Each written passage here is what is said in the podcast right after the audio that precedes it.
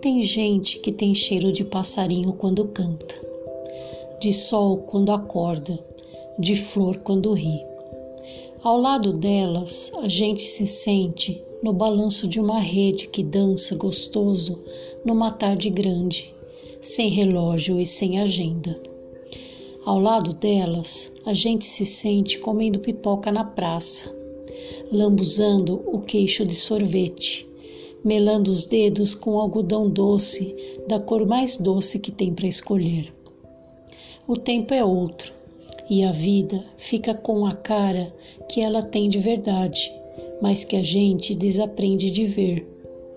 Tem gente que tem cheiro de colo de Deus, de banho de mar quando a água é quente e o céu é azul.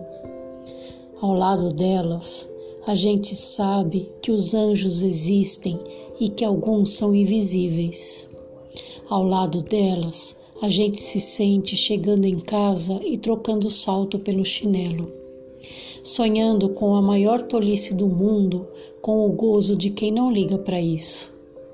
Ao lado delas, pode ser abril, mas parece manhã de Natal, do tempo em que a gente acordava e encontrava o presente do Papai Noel. Tem gente que tem cheiro das estrelas que Deus acendeu no céu e daquelas que conseguimos acender na terra. Ao lado delas, a gente não acha que amor é possível, a gente tem certeza. Ao lado delas, a gente se sente visitando um lugar feito de alegria, recebendo um buquê de carinhos, abraçando um filhote de urso panda, tocando com os olhos da paz. Ao lado delas, saboreamos a delícia do toque suave que sua presença sopra no nosso coração.